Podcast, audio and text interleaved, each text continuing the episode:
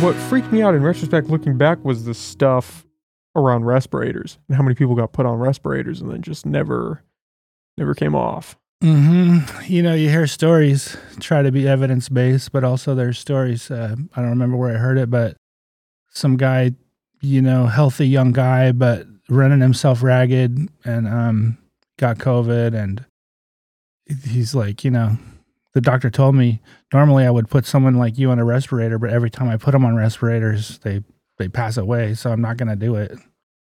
He's like, I'm Yeah, glad that's he, not what I'm you glad he didn't. Yeah. yeah. What was it like for you guys during that? Were you guys, did you, did you guys stay open? therapy? Yeah, through COVID? Uh, March 19th, two days after St. Patrick's Day, I sent everyone home and um, closed the office to, uh, you know, to patients and to most staff. And me and the two managers stayed and, like, you know, what are we going to do? Because we didn't know. Nobody knew. We didn't know. Like, I mean, if this is the plague, people can just limp around. you know, we'll, we'll figure your knee out later.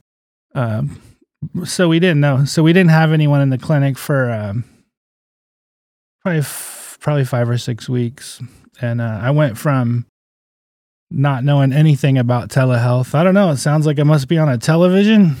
to then I could probably give a lecture how how telehealth works. You know, so we just had to pick up, and luckily there was already people that were uh, that were in that lane. You know, even 15 or 20 years just figuring it out. So, uh, so they were real helpful. This is what we do, you know, and, um, you know, there was uh, billing concerns and just different things. But so we did that for a little bit.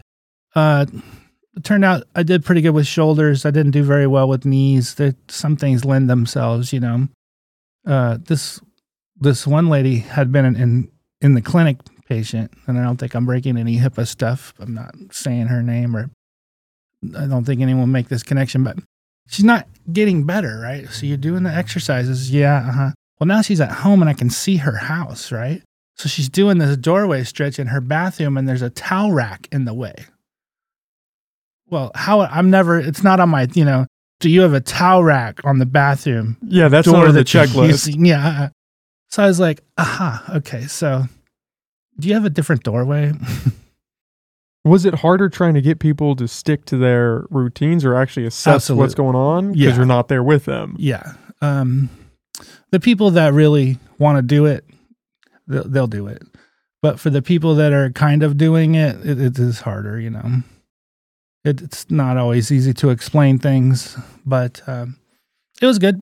Yeah. So uh, we did that for five, six weeks. Then we started, okay, I think we can have someone in the clinic. And we were like, just clean everything immaculate and have one person and then clean it immaculate and then they leave we had like 30 minutes in between patients so that they would never encounter each other uh, but then you know more information came we started getting the hang of it okay so we made sure all our tables are six feet apart and we started scheduling. And glad you know gradually it picked back up to to just a full schedule.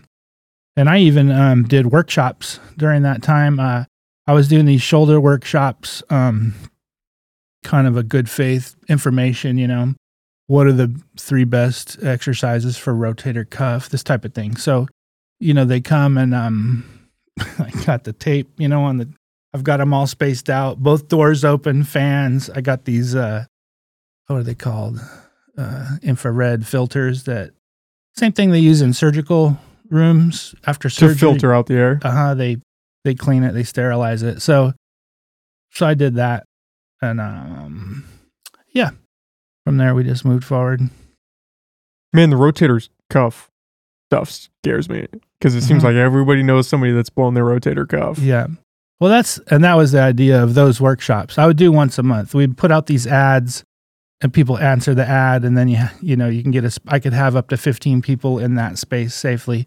But the part of the thing about rotator cuff is that not everyone needs surgery. Usually you're hurt and you can rehab it. And people are like oh no i can't get my wallet. Yeah that's what everybody says that has that. That's not like don't be scared. Well, the wallet stuff, how many people have messed up their posture, their spine because they sit on a four inch thick wallet for X number of hours a day Certainly. for X number of years. Certainly, that's an issue. Every time I see that, somebody busts out a thick wallet, I think, oh, don't do that. I mean, that's that's a Seinfeld episode from Yeah. the rotator cuff is are people blowing that out just because they're not exercising it or is there just I mean, why does that go?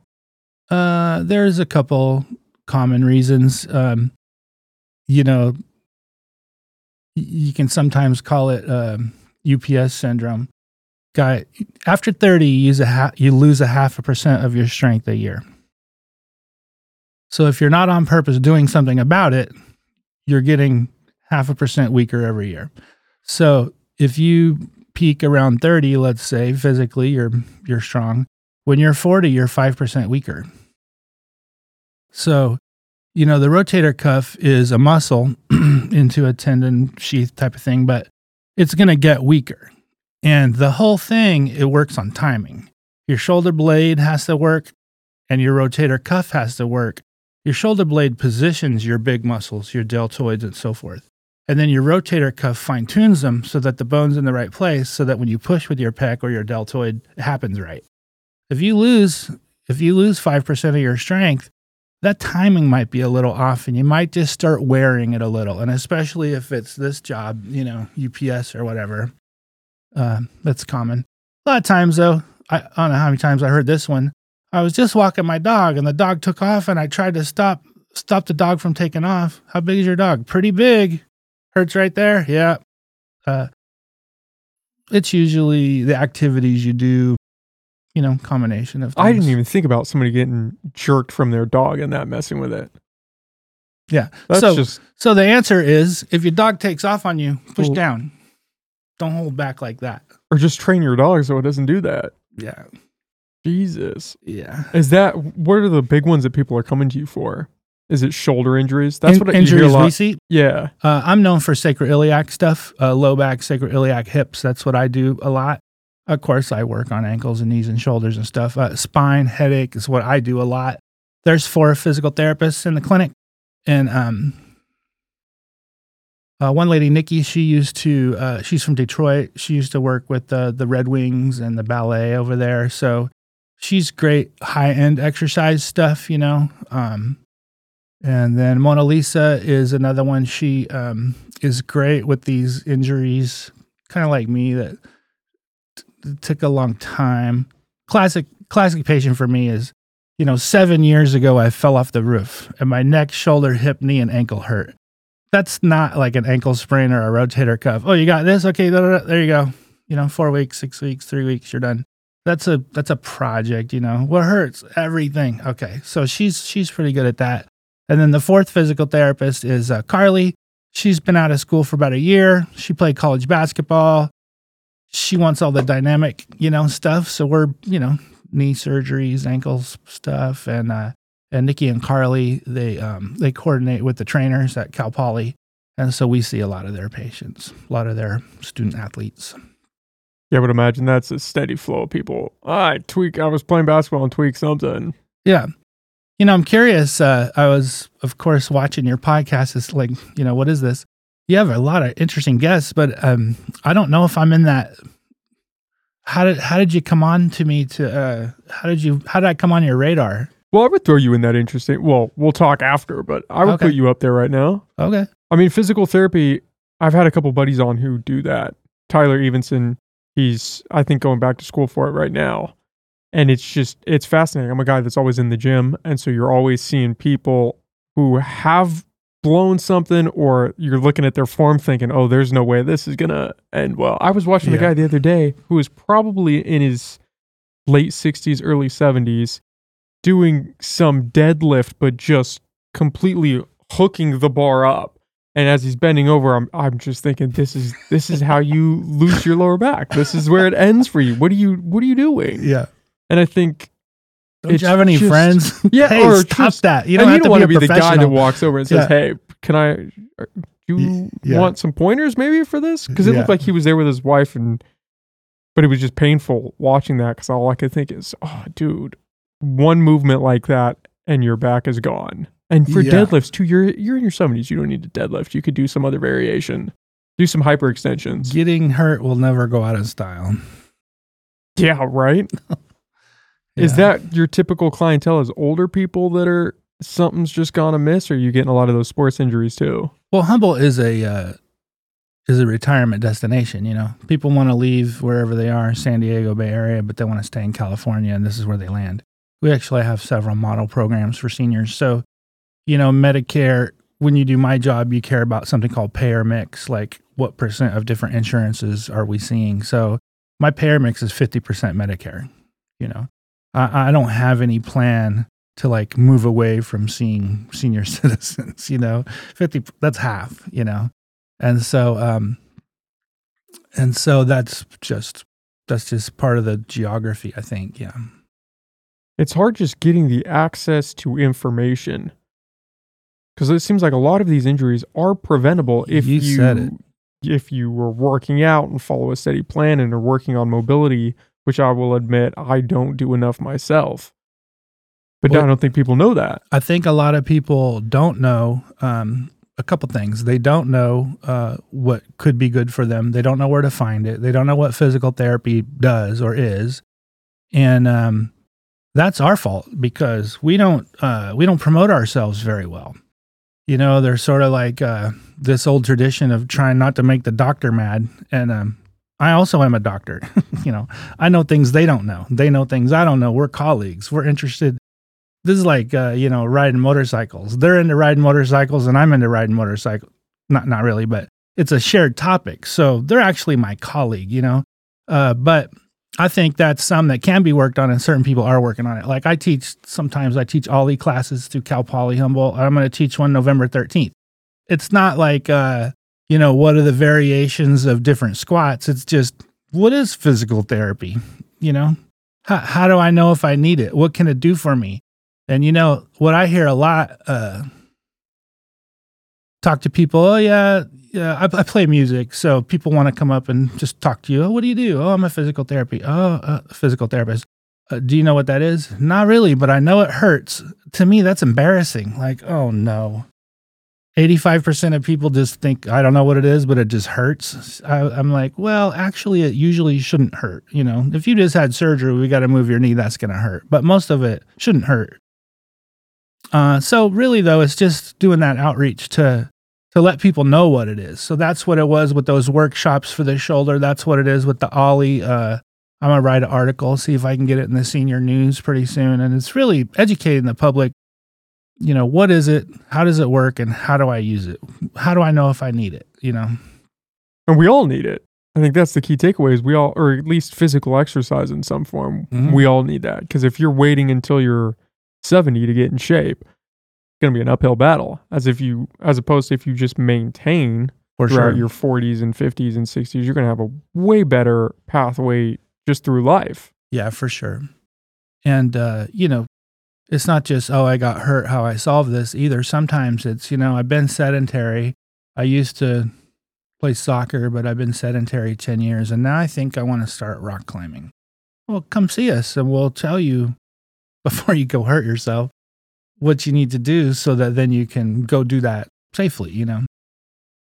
Yeah, that seems like a recipe to get something torn or injure something that you go from sedentary to all out just on a dime. Those Yeah. people that say, "Oh, you know, I haven't run for 10 years, but I think I'm going to pick up running." And then they just you know, blow out their knees. Yeah. That does happen. Us weekend warriors types. I fall into that sometimes with running. And that's all Mhm. I think about is, "Oh, am I just trashing my knees doing this?" you know it's over it's un, underrated uh just movement is good you know you don't have to carry a giant rock across a field or something just go do something you know just don't sit down all the time uh if you're if you're at your house four or five hours don't sit four or five hours get up every hour and just go do something you know How bad is that sitting doing what we're doing right now? If Well- you're doing well, that for certain- 8 hours a day. we're certainly not made for that. Uh, human bodies, um, laying flat with your knees bent is the least amount of pressure on your low back. So we'll call that one. Standing up is two times that much pressure on your low back.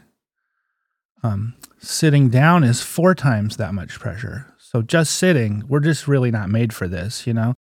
We're made for lounging. Your mom might say sit up, but really we're made for lounging and then getting up and walking and running and, and then lounging. That's what we're made for. We're really not sit made for these constrained positions that a lot of us, you know, work in. It's one thing I like about physical therapy. You know, I'm working, I'm moving. I do sit at my desk and then I'm working and moving and um it factored into why why I wanted to do this, you know. Uh, do more admin now, so I'm at my desk three days a week, which is it's good and bad, but um, certainly it's something I thought about when I was thinking about what I wanted to do. You know, Those three days that you're sitting, are you just thinking about your lower back? no, I have a lot of propping where I change my I change my position and I and I make it where it's not problematic, and Is- I and I do stand up and Recommended if somebody is sitting in a chair all day, is to kind of slouch, I, I guess you would say, or lean back a little bit more than um, you should. you know, you want to be positioned. You want your weight, your weight on your bottom and also on your feet. And um, you know, like how we're sitting right now, our arms are supported. But if your arms aren't supported and you you start sagging, you know, it, it'll forward. get you. Yeah, and some of it is just this being in the same position. You know, if you can at least move move a little or stand up or or change your position so you don't just keep wearing out that whatever that structure is that's holding you. You know. yeah, the lower back is another aspect that worries me too. Going back to the deadlift thing, is it? Do you have Mm. low back pain? I don't. I've had lower back pain in the past, probably from poor form of you know doing back squats or deadlifts. But it's something that's always on my mind, especially doing those movements. hmm Yeah, if you uh if your your rear end is like the steering wheel of your body. So if you're bending or picking things up and you make sure that your butt is the thing that you feel working, you're probably all right. That's a good probably rule of thumb. Your butt is driving. hmm Yeah, whatever you're picking up or however you're hinging. I have a friend, uh, her his daughter is you know does ballet. Every time she bends over though, she bends right here and doesn't use. She probably doesn't want to stick her butt out because it looks like something. But I just have to get people to get over that. Like just just get over that because otherwise you're going to be fighting an injury that if it took ten years to develop, it's not going to go away in three months. You know. Yeah, the bending over to pick something up, everyone just cuts it right at your waist and just tilts forward. Yeah, little kids don't do that. So what hap- you know, 80% of Americans will get a back problem. 80%. Six I'm not saying how severe it is, but 80% will get a back problem. 60% will never know what happened. They didn't fall off the roof. They didn't get in a car accident. They're just like, "What? Now I'm hurting?" And so a lot of that is just how you move and some basic simple stuff, you know. The older you get, the more you're going on habit that you've developed. So so um getting those habits early, like PE, okay, badminton. Well, I don't. I'm I'm 52, so I don't know what they do in PE anymore. But all the stuff I played, I guess that's fun, but it's more like a time filler. Go do something. How about uh having a relationship with the ground? That seems like a good PE topic. Or even Tai Chi. I've taken Tai Chi, and it's not enough of like an exercise for me, but you leave there, your steps are exact, you know. And um, I just don't see people that do that a lot getting a back problem, you know, unless they pick up something too heavy or something. When you say having a relationship with the ground, what do you mean by that? Like laying on the Uh, ground? No, uh, gravity is sucking us to the ground, and so it's pulling on all parts of us. Right now, if I, you know, if I want to answer specifically, ninety percent of my weight is on my bottom, and ten percent is in my feet, or or some percent is in my hands too. I know where the ground is. I'm not doddering along, tiptoeing, not sure, but that's not that does happen, you know. So, uh, so how you stand, how you move when you get older and have balance problems. Sometimes people are falling because they don't walk all the way to the chair and turn and be ready to sit. You know, they're not paying attention to the ground and what it's doing to them. Um, I did jujitsu for years too, so the ground is, you know, You're gra- comfortable gravity with the and the ground is something I think about. You know, Yeah. like we're Especially we're when you're getting. I'm thrown to to the you down. ground. Yeah, I think of that old cartoon. Um, uh, the bulldog has uh, Sylvester, the cat, uh, Tom and Jerry, and he's he's just pounding him against the ground. to me, that's what jujitsu is. So that's a relationship with the ground, right? He's sturdy and he's using it to hit the cat against him.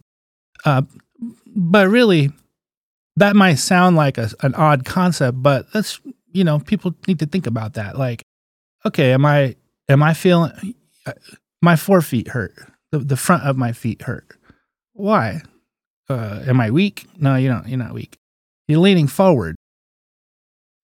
You know, um, don't lean forward so much. Yeah, could, could it be that simple? Is it that simple? Sometimes. I have a patient right now. Her feet hurt. And I show her, we have a posture station, you know. See how you're leaning forward? All your weight is on your forefeet. Give your heels a chance too. Plus, you're only using your knees when you're on your forefeet. If you put some weight into your heels, you use your bottom more, which is the boss. It's a better thing to put some weight into. And she'll come in with pain. We'll get her squared away. I have her do some sit to stand. A lot of my exercises are the most simple sit to stand, but I nag and you know microman micromanage how she does it. Okay, this is not the boss. This is the boss. And then she does it a little. Okay, good. Now walk around. Your feet hurt? No. There you go. So if I can show people real change in them, then they're more eh, you know likely to buy in. And really, if I can't show real change in them, maybe I don't know what I'm talking about anyway. You know, this shouldn't be something that you have to disbelieve. You should see I feel like we should all put pressure on ourselves that visit. Okay, you know, where do you hurt and how much to start? Okay, we did some things. Okay, where do you hurt and how much at the end? There should be a change, or maybe I didn't do anything, you know? Are most people seeing results that fast? They can come for one session and notice some level of improvement. Uh, uh, unless someone is really inflamed or has a, a serious problem that you're working through, I hope that every patient shows progress each visit. Um, that doesn't mean it's not going to come back because they forgot what I said, or you know, there's some habit they have at home that they haven't figured out that that's what it is yet. But but certainly, you know, um, I mean, yeah, some people get better in one or two visits. Some people take longer, but but as far as showing change, you know, getting the change to last, that's something more that that we work on, you know. But yeah, you you should see change every visit, I think.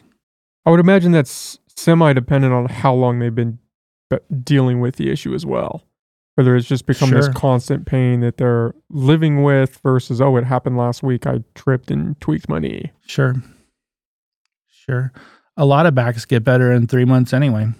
Just naturally. hmm Now, are they better better 100? Is it going to happen again? I don't know, but like the complaint that they complain about is often gone in 3 months. I would be interested to know if that's better, better, or just you've adapted to the pain level. Right. And usually it is that they're not hurting as much. Um, but uh,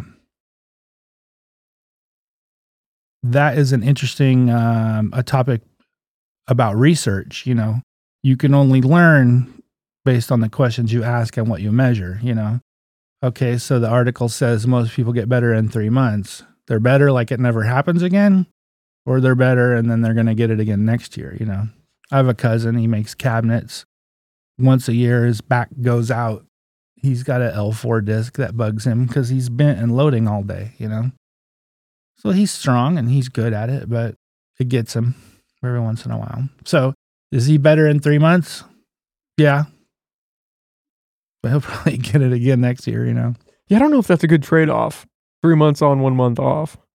Is that because i don't of just repeated i don't think i would say that i think once a did i say once a month once a year once a about year? once Oh, a maybe year I- he gets hurt and it lasts a few weeks uh, but i don't live near him so i can't But still, every year going through that doesn't sound great. Doesn't, doesn't seem, huh? Uh, I think he should raise all his cabinets about this much, and then he won't be in that. I call it nurse's position or dish dishes position, slightly bent. That's a position that inhibits our stabilization muscles. So unless you on purpose pull your belly in and make sure you're using your bottom, that little bent position is almost worse than more of a squat because your body's just not trying to take care of it. You know.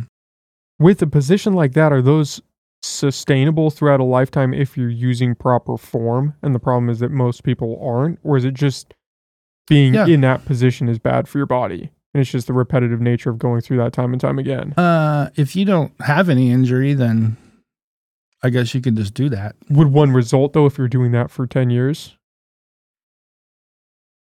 Possibly. I mean, yeah, I don't have numbers for that, but I don't think just that would would get you hurting. It might. Well, you look. I always look at people who work with concrete, and you see them when they're in their twenties, and then you see them when they're in their thirties and forties, and they're pretty busted up. And I Mhm. wonder how much of that is them. You know, you'll see them hunched over or slinging a sledgehammer, busting shit up. And I wonder how much of that is just the repetitive nature of being in those positions versus maybe that could be offset if they were utilizing some better form. there's a few there's a few issues that that feed into that. One is, you know, if you watch athletes, um, they warm up before they perform. They they do this. They get ready, and a concrete worker is an industrial athlete. So And Uh, you're not getting ready. You're just going straight. To, you're going straight Yeah. down. Yeah. So if, if you if you're not if you're not you know if you're if you're a professional basketball player, there's a whole workout that goes with that to minimize damage. If you're doing construction or or concrete, there should probably be a routine that goes with that so that you can do it and not break yourself down. And the fact is that's hard. Concrete is heavy. It's hard, you know? I mean, that's bound to tear some things. And you just probably got to know that you're going to rehab some of those things because that's just The that's just nature of the it. job. Yeah, I had a young gal that um, she was a farmer, and I was like, "Well, you've been really beating your body up. You know, she's bent over in a field all day." She goes, "No, I'm not. I'm farming." And I'm like, "I'm not saying farming is bad. I'm just saying this is a tough thing to do all day for many hours. You know." Maybe there's some other things you should do too if you want to do that, you know. Yeah, there are different different levels of toughness, right? There's tough working as a farmer or working concrete, and then there's tough sitting at a desk for eight hours in a chair. Mm-hmm. Yeah. Yeah, for sure. Uh, you know, being able to put up with pain is good and bad. Probably gets people that have that ability far. Uh, but using your brains a little and and trying to think of how you do it is probably going to help you. Yeah, Yeah. long term, right? Yeah. Is that I would imagine that's another aspect of this problem is toughness. People just toughing out a problem and then it compounds into something else or they're overcompensating. Yeah. You know, patients, people are different. And um, I'm a self starter, or I would never have done all this. So I never under, as a new therapist, I was like, uh, so uh, show me your homework. What homework? The stuff I gave you last time that when you did it, your pain went away. I mean, why wouldn't you be doing that all the time? You're here, you're paying me money because you're in pain.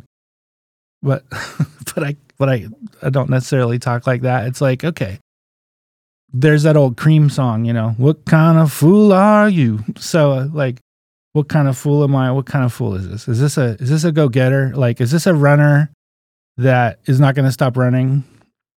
Or, you know, they don't feel good about themselves if they don't run 10 miles five days a week. Like, think you could back off to three miles or what can you do? And some, so some people you got to threaten them. Some people you got to cajole them. Some people you really got to praise them, you know you're doing so great. Yeah, it doesn't hurt when you do that. See, you're doing so great.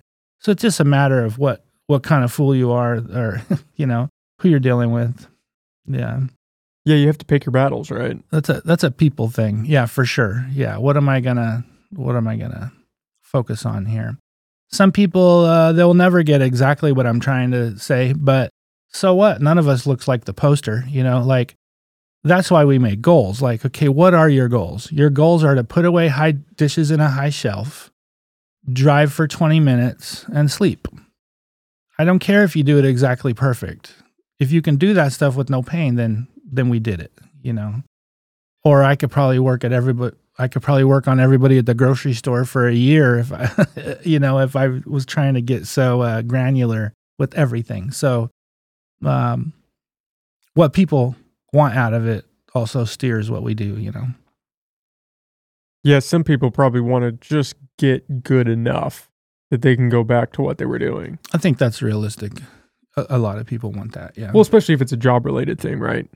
And people are like, I'm injured. I can't do the work that I need to do. So get me good enough that I can go back to work. for sure. and sure. then if it happens again, we'll reassess. Yeah, and you know, there's that there's that safety aspect of uh, okay, you're you're better enough now. Keep doing this, or else you're gonna have to come back and see me.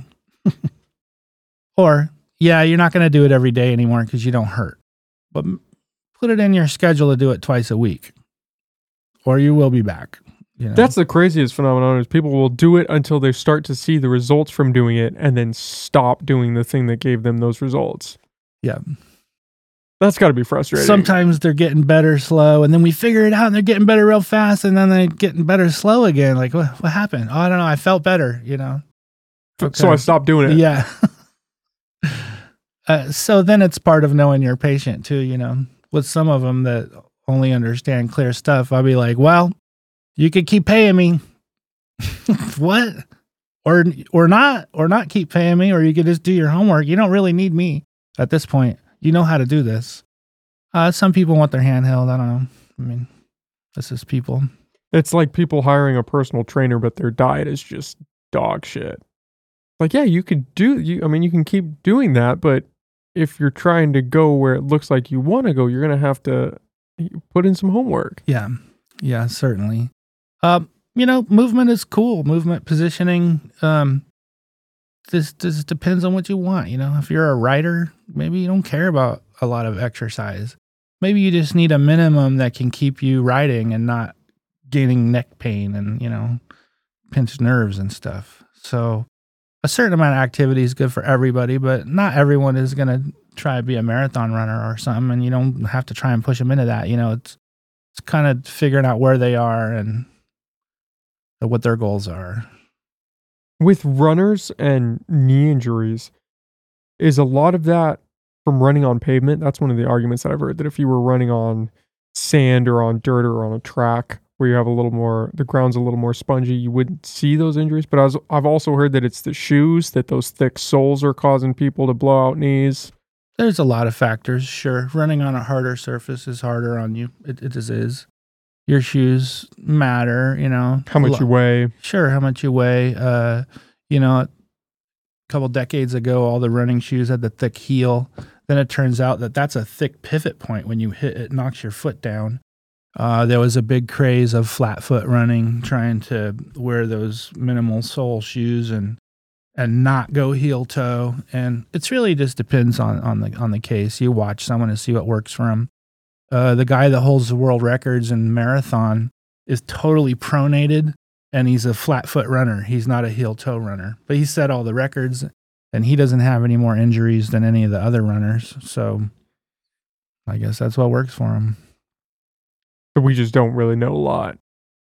We're still learning. Yeah, we're still learning. You know, uh, a meniscus tear in a knee, getting surgery is a 50% success rate. Like, okay. So sometimes it's probably like trying to get that runner to stop running. Well, you've had surgery, so stop running for a little bit. Um, we're still learning. Yeah, we're still learning. And um, let's see. I went into PT school in the late 90s and and the 90s started the evidence-based era. And It only is- started in the night. That's not very long ago.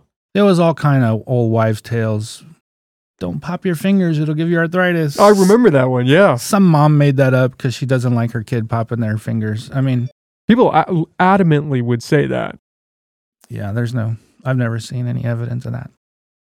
So we should be in the evidence based era. Whatever people are doing in the clinic, it should be based on evidence. And that doesn't mean only articles. That means articles and your understanding of the material and, and like a blend of them. Uh, but you know, this is uh, the 20s. That this is 30 years. Uh, evidence based practice should be anybody that does any kind of job like mine doctor nurse physical therapist whatever chiropractor they should be paying attention to evidence and knowing what articles that their stuff is based on and be able to discuss it you know your your clinical judgment is important but it should be based based on that Is that something that you think the field is still trying to catch up to? Is the changing evidence? Um, newer, newer professionals adhere to it pretty well. Older professionals either do or they just do what they've always done and they're happy with that. But uh, I don't know. Um, you know, COVID was a big topic, and coming out of the evidence based era, I want to see some evidence on all sides. If you say this, let's see your studies. If you say this, let's see your studies. Let's get both of you to talk about this. Why don't you compare studies so we can actually know what's going on? You know, um, when you do my job, uh, when I went from being a physical therapist to being an owner, I thought I would have a hat and then put on a second hat, but it's really more like 10 hats, 10 more hats. So, one thing I have to do is marketing, you know. Um, uh, three physical therapy clinics failed and shut down in Arcata, which is where I am, in the two years before I opened. So you can do it wrong. And so then I opened, and uh, I think we had two clinics, and we got about eight now. So there is there is some competition, and um, you know you can be great all you want, but if nobody comes to see you, it doesn't matter. So so marketing is part of what we do, and um, where was I going with that? What were we talking about right before that? Changing information, changing practices. Yeah. So uh, one of the one of the marketing guys that I pay attention to is Simon Sinek, S I N E K, Simon Sinek. Uh, a lot of great marketing ideas. Um, and he said couple years ago, you know, uh, the age of the narrative is is on us um, you know, let's say 15 years ago, the people that could program that computer or the people with that technical knowledge or the people that could mill that piece of metal just right, they were valuable because we can't do it without them. Mo- a lot of science is well established now. How to mill that. This is a sheet, go down the thing, you know? And so if only one person knows how to mill this piece of metal for this bike or whatever, they've got a sustained competitive advantage a competitive advantage is what any business person wants, and you want to sustain competitive advantage uh, so that you can plan your resources and how you want to do it. Well, if you have the technology and you're the, and it's a sustained competitive advantage is sustained because it's hard to get that. If I've got a new treadmill, I might have a competitive advantage. It's not sustained though because the other place could just go buy a treadmill. Now we now we both have them. So you know, in this era that we're coming out of into the era we're in now, it was it was science. It was it was technical abilities that that created uh, you know supply and demand. Well, I have this and you need it. Now that the, a lot of that stuff is more widespread, is what Simon Sinek says. It's more the narrative. You've got to you've got to sell it. You've got to get people to pay attention to your piece of metal that you milled, milled because there's a bunch of people doing that. And so uh, you know, from from a business standpoint, that's good for us to note. From a social standpoint, that's terrible. Like, I want I want the scientific, technical people deciding what to use. You know, which vaccine to use, which whatever to use, and I want that to be known and on the table. I want us to all see that. You know, it shouldn't be a mystery. There's, I mean, there's. Uh, evidence is not evidence you know there's there's grading criteria. You can can look it up like eight criteria of good research or 10 criteria whatever people use. You know whether the um where the sampling is blinded or you know there's lots of things that make good evidence or bad evidence. And we should be able to get good evidence on whatever the new thing is you know whether it's heart disease or or covid or whatever it is. Okay let's talk about it you know Let, let's lay it out and know because you know, the age of the narrative might just knock back that age of science a little in a way that we don't like. Well, yeah, I think I COVID like. showed us a lot of that. Yeah. Of of competing narratives and science being fallible in some ways. Or not even science, but yeah, humans being fallible. Yeah, the experts said this. Well, where's their article they based it on? Because they're not smarter than me or you or whoever. They're just they know about that topic. So how'd you get there, you know? and I should be able to explain how I got there with my physical therapy stuff, you know. So it's a it's a thing that I have my eye on right now. I, narrative is important. It is, but it's not the only thing. Do you think that was happening with PT as people were kind of guarding research to try to maintain that advantage or I think in PT it's just a it's just a progression of uh I, that has I would say the research component in, in clinical practice for physical therapy, it's a matter of the people that didn't come up in that era don't have those habits. The people people that have come up in this era, they need to stick to what they were taught and not just get comfortable and do what they always did. So now we're back to people stuff, you know, who's going to do that? I think a lot of of newer PTs do do that, you know. My my uh, gal that's out of school one year, I can't just tell her this is the best thing. She wants an article. Here's the article. That's why it's the best thing. I'm like, yeah, that's good. But that's good to have that. Have somebody saying, "Hey, okay, let's look at the research again." Yeah. Yeah, I'm her mentor maybe, you know. Uh she did an internship with me. I went out of my way to make sure she could do an internship. She's from back east, uh well, the middle, Indiana. She's from Indiana, but she just loves the West Coast and she loves it here. So she called me and wanted to do an internship. I made sure that she could. I I was her host and um and then she has decided to come work for me. Even so, she's not going to just believe me, you know. She wants to see the evidence. I think that's that's great, you know. That's great. Well, it keeps you sharp too. Sure. You're like, okay, let's double check. Let's make sure this is still the best method to be using. You know, that's a that's a great point because um uh, I think you mentioned Joe Rogan once. and He said something I thought that was really cool. He's like, uh, you know, I got to be careful about believing things, especially if I want to believe it. If I want to believe it, that's when I for sure have to be critical. You know, oh, this falls into my narrative. Yep, I was right. Well, don't just do that. You know, you owe it to yourself to make sure that you're using critical thinking and and um and getting to a functional conclusion. You know, a conclusion that we that we can at least all somewhat agree on that that this is what's happening. You know. Yeah, that confirmation bias gets a lot of people. It's easy to slip into that. You just you have this preset condition of the way you want it to turn out, and then you just kind of slide everything to fit that. And well, oh, turned out I was right. Yeah. Yeah, you gotta be careful. Plus, things change. You know, whatever you learned, that might have been great then, but we're learning more and more, and you know, that's part of it. In my job, you're liable anyway.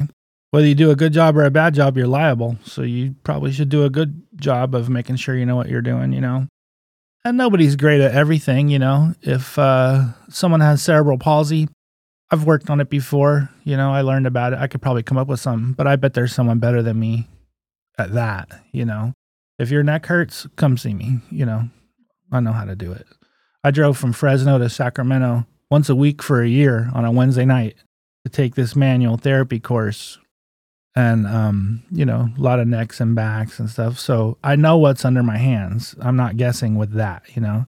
Um, but that's part of this class I'm going to teach in OLLI is shopping. You know, it's like anything.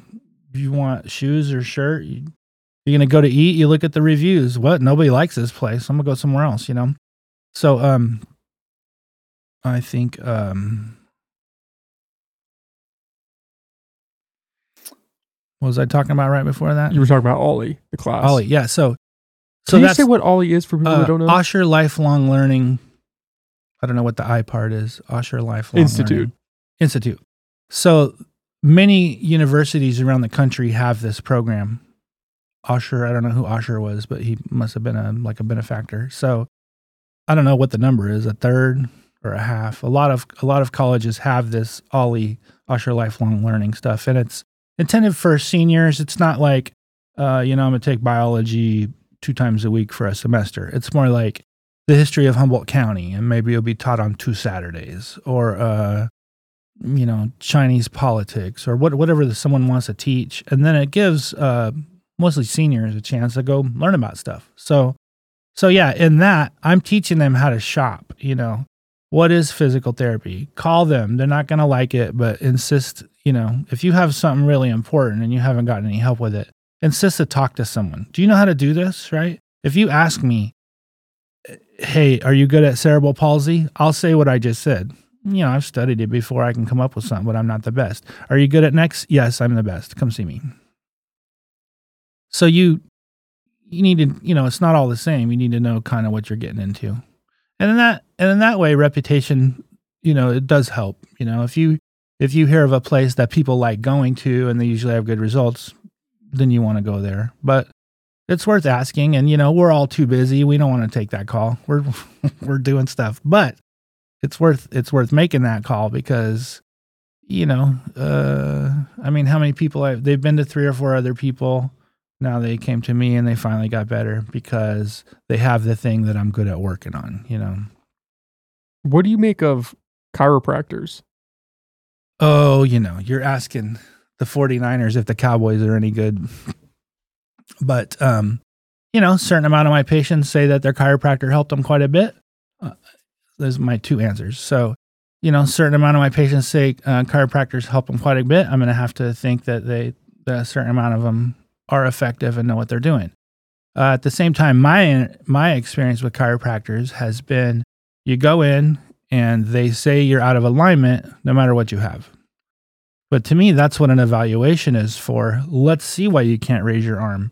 Is it because your rotator cuff is weak or painful? Or is it because your shoulder blade's in a bad position? Or is it because you got burnt in a fire 10 years ago and your skin has melted down onto your muscle? That's not alignment. We got to loosen this scar to get you to move, you know? So little jab at them, but you know, I want to I want to I want to see what the problem is and then work on it. Not decide ahead of time it's cuz you're out of alignment. And um, I think the better chiropractors know that and do that, you know. Um, there's you know, there's all kinds of people in every field, but I, have seen this ad, you know, treat 700 people in a day, on, like on the back of the, the industry magazine. What does that mean? How many is that in an hour? so, but there's there's people like that I think in in every field. So, my answer is uh, some of them probably know what they're doing. A diplomatic answer. It's an, it's interesting because didn't it start by some guy who was a fraud or something and said, "Oh, I just came up with this thing." I don't know. I, I don't know. It's a weird. It's it's weird that you could just you just start cracking people and then they get better. Popping a joint feels good even if it's not hurt. That's why people crack their knuckles because it feels good. It's a good point. So it's a nice overlap of those two circles that it just feels good. So you came in and you hurt, and I popped some of your joints, and that felt good. Yay! I don't know. a massage feels pretty good too, but it does. I don't know if I would go to that for. well, that's the other injury. thing. Someone stroking your hair feels good. So you come in like that's why we ask them, like, okay, what's wrong? You, I can't drive. I can't put my dish on a high shelf. I can't sleep. Okay, let's tailor it around that. You know, let's see why. What's happening here mechanically? What's happening in your uh, your behavioral setup at home? You know, okay, well, why are you putting your sugar that you use every day on the high shelf anyway? And then the wok that you never use, or maybe every three months, why is that in the front? You know, why don't you put that up on that high shelf, and then you can get a stool and get that when you need it and just have your sugar right here and then maybe your shoulder won't hurt you know it's a lot it's i'm throwing some words around but you know it's it's it's movement. It's it's movement and positioning you know? And it's not always necessarily fitness or strength. It's you know how's this thing work? We got this body. How's it work? And um it's behavioral you know? A lot of it is just how you're doing stuff.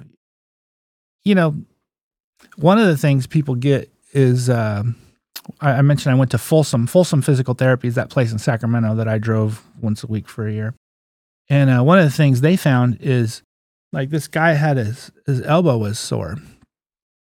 It only was sore when he was driving because he rested it there and pushed it against this thing every day all the time that's not weakness or stiffness. He doesn't need to stretch or do exercises. He needs to stop doing that. He just can't take that anymore, you know. And one of the instructors there, uh, soccer, very fit guy, I used to kneel, and uh, at at Folsom, it's cement with a thin carpet, and so we all kneel, and we're learning whatever we're gonna do, and then we go do it.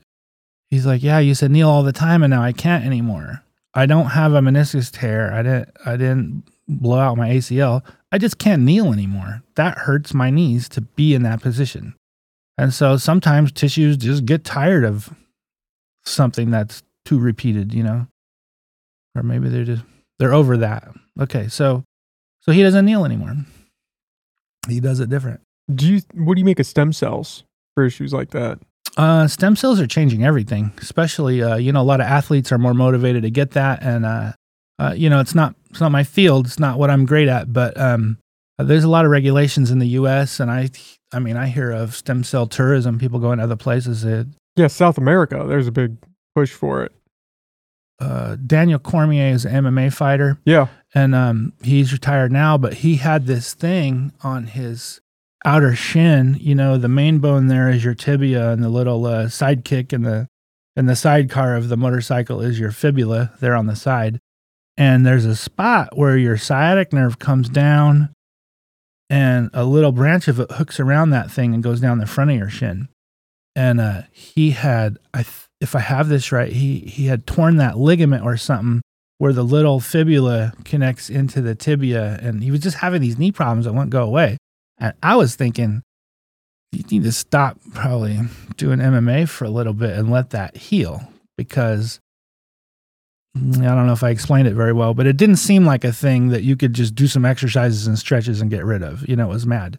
He went and got some stem cells uh, injected into that ligament, and three or four weeks later, it was it was over. It just healed. He was done. So I, it was a learning moment for me, you know, even though I, he wasn't my patient. I'm like, oh, okay, so this is changing everything. Uh, I saw a surgery.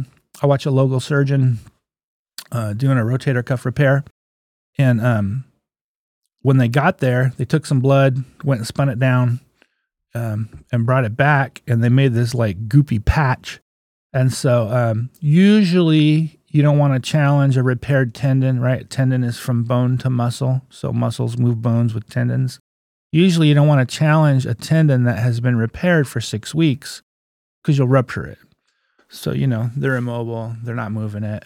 Uh, but this surgeon, he um, he took this uh, goopy patch of blood uh, stem cells, all you know that they had pulled out of the guy's blood, plopped it on there. He's like, they'll be able to use that in three weeks. So cutting two or three weeks off of your immobilization, that's great. That's a pretty significant Yeah, change. yay science, right? You have heard about people using that for shoulder injuries, for disc injuries, Mm-hmm. and it's just it's it's crazy that it's not here. That we have some aversion to it in the states. Yeah. Yeah. You know, uh, the U.S. healthcare system is a, a Is big flawed. topic. It's Yeah. just a big topic. You know, like, I don't know. We, we see Medicare. I'm happy to see Medicare. It's 50% seniors here. They've cut what they pay us every year the last four or five years. You know, um, I'll, I'll, I'll come sometimes switch back and forth between physical therapy and business, but uh, the best the best businesses are medical products and um, and IT products. That's like a forty three percent profit. That's great. The worst businesses are airlines. That's only a five percent profit. So even though it costs a lot to fly, it costs a lot for them to fly you. And so around the country, physical therapy profit is about twelve percent. Although in the past few years it has come down. And so, you know, Medicare is charging more for their premiums for the people that have Medicare, and they're cutting what they pay us. And there's a thing called MIPS, MIPS. It's a program where they want us to report what we do. We're not reporting on on how much we got people better. We're reporting on what we do. Um, information that we talk about. They just want to know what we're doing. And the people that report the best can get a bonus. You get you get paid it I think 3 years later uh, for that year. The people that don't do the best get dinged. The money gets taken from the people that got dinged to give to the people that get the bonus. Now we're not even talking about how much percent of my weight is in my bottom or whatever anymore. We're talking about bean counting. I mean, I'm I understand that they they want to track what we're doing so how could we make it better but you can't pay us less and then make us spend a bunch of time paying attention to something that doesn't even have to do with this you know so uh, that's that's something for physical therapy that that we deal with. You know, like uh, we used to have a physical therapy assistant.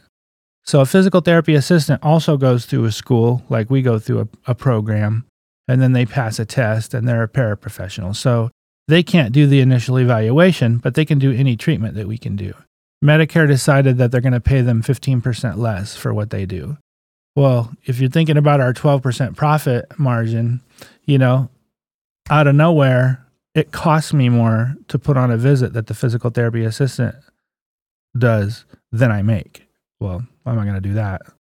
And so, unfortunately, this lady came in on a Monday and discovered that, you know, 50% of her patients she can't work on anymore. So she went from four days to two days. That didn't work for her, of course. And so she moved on, you know, to something else. And I probably won't use PT assistants anymore because they just decided that they're going to pay less for it, you know? Uh, so it, it's an ongoing thing and you got to pay attention to what they're doing. But um, a lot of people are going to cash only, you know, they're getting away from. I mean, I could probably spend an hour if I could get what I wanted to get for cash pay and not care about. I mean, the the laws, the regulations, every every state has its own regulations. You get your license from that state. So California has clearly laid out what their regulations are and what they say is legal. I just would like to do that because every payer, Medicare and all the other ones, they have a bunch of other rules too. Oh, we don't pay for that. We don't do this. You have to fill out this weird form. We'll give you five visits and then you have this complex thing to figure out. And for the most part, patients don't know, you know, it's uh they care about their job and their kids and whatever they're doing. You know, maybe they're going on a vacation somewhere or their shoe is wearing out. They got their own concerns. And so it's a lot of work to go try and figure all that stuff out and your neck hurts, you know. I think at, at clinics that are on top of it, we're helping explain that too. You know, it's a hard job for us, but if we can help them understand that better too, then, then you know, that's one of the benefits they get. Are a lot of these changes just cost saving measures by the insurance companies? Yes. Anthem Blue Cross has paid $75 a visit since 2000, 2002, something. It has not not gone up. Uh, all my expenses are going up, you know. Uh, raising the minimum wage is great if you make minimum wage, but um, certainly, you know, I have to rethink how we do things then, because uh, as much as I love physical therapy, I'm not going to do it for free. You know, well, I do see one pro bono patient at a time, but you know, it has to be worth all this effort. So that's a trade off. Yeah, it's it's cost saving and um, you know, they're managing risk. You have a patient, they're hurt. They need what I do. I do this and I need money. It's a great exchange. What do insurance companies do? They manage risk.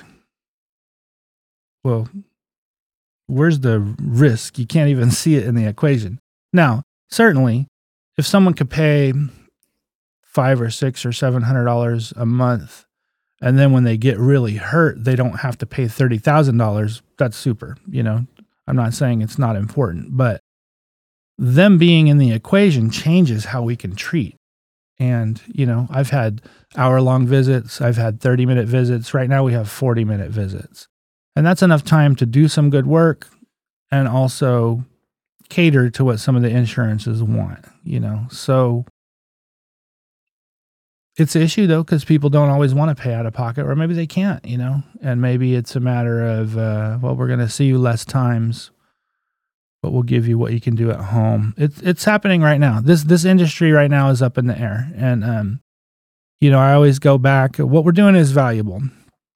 I had a lady uh 25 uh, i will say attractive young lady. She told me she had a 10 out of 10 headache for seven years. That's like 18 to that's your those are your good years, right? She had a 10 out of 10 headache all those years. And so I got rid of her headache and showed her what to do and she never came back. So we solved that. I feel good about that. That's valuable. That's, you know, a good sandwich tastes good. A car that goes fast and doesn't break down is good. Tall trees are good. That's good. It's a good thing, you know? But if you sell $6 sandwiches, you can sell $8 sandwiches if everything goes up. And I can't really control the price that I get paid because insurances decide that for the people that we see insurances from. So, you know, you could try and argue with them or this is all a thing that's that's up in the air right now. What physical therapy looks like now is different than it did 5 years ago and it's going to look a lot different 5 years from now, you know. What happened with that girl? What was wrong? Why was she having the headache? Uh, let me think if I can say very much about that. I think I sh- she has HIPAA privacy, so I don't want to give away telltale things, but um, I think it's okay to say this. She had a crooked pelvis. Those two ridges of muscles that go up your spine, they go from your sacrum to your head. And so her pelvis was crooked and it created a spasm in the muscles that are associated, including that one that ended on her head. So I got her pelvis even. I got her show her how to keep her pelvis even. Got rid of that spasm in her head, and and uh, her headache and TMJ went away. Right. So we're looking at this whole. Th- it's not your shoulder, right? It's this whole thing. Well, that's the crazy part. Is you could be having shoulder pain and it oh actually it's connected to your leg because Yes. some you know some nerves messed up or something's wrong. Yes. Yeah. From my end, that's the fun part. Well, you're problem solving. It's Yeah. like putting a puzzle together. Yeah, like sleuths. How do you identify that? Are you looking at MRI scans or There's the art and the science. The science is the same for all of us. The art is how you apply it. And for me, I look at feet and pelvis first. I mean, if you pulled back on your dog and tore your rotator cuff, it was that. But if you don't know, and you know, doctor sent you a referral that said shoulder pain rotator cuff, and I say, where does it hurt? And you say here, that's not your rotator cuff. That's your neck and your shoulder blade, right? So I'm I'm problem solving. So a lot of a lot of how you look at it depends on what they tell you. But if it's a if it's a mystery that I'm solving, is the are the is the pelvis even and are the feet even on the ground? And from there, how's this all stacking? Yeah.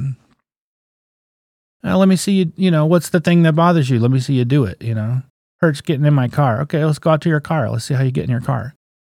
Uh, okay, see, you're flinging your leg over there. Can you instead turn and put your bottom down there and take your two legs together? So a lot of times it's not some earth shattering, wow, it's just a little tweaking, you know, a little tweaking. changing some pattern, altering some movement to something else? Yeah. Yeah, you know, and for me, um exercise if we're if we're talking about that has been a kind of a mixed thing in my life. Yeah, I started playing sports when I was 6.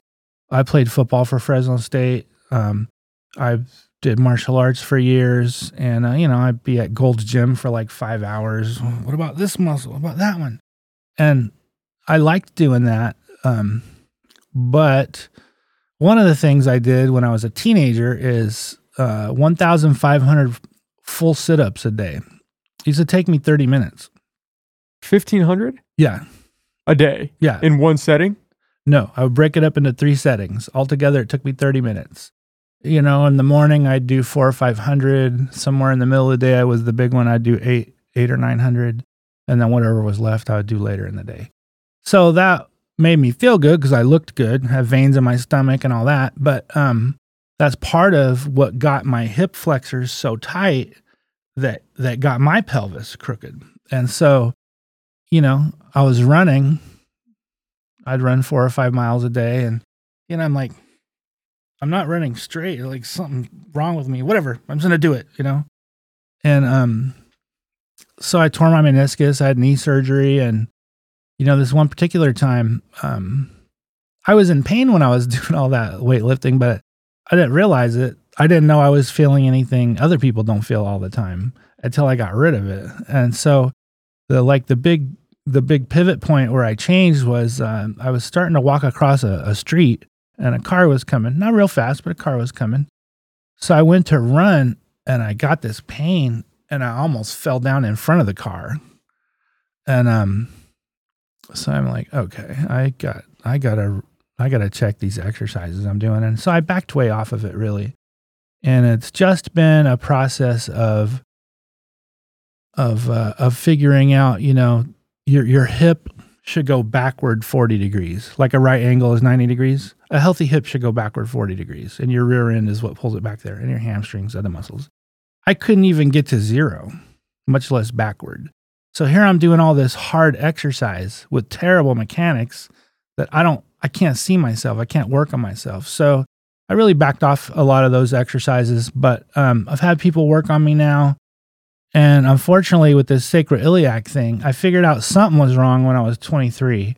And I figured out what to do about it when I was 31. So, eight years of going to doctors, nurses, chiropractors, whoever, physical therapists, literally everyone made me worse.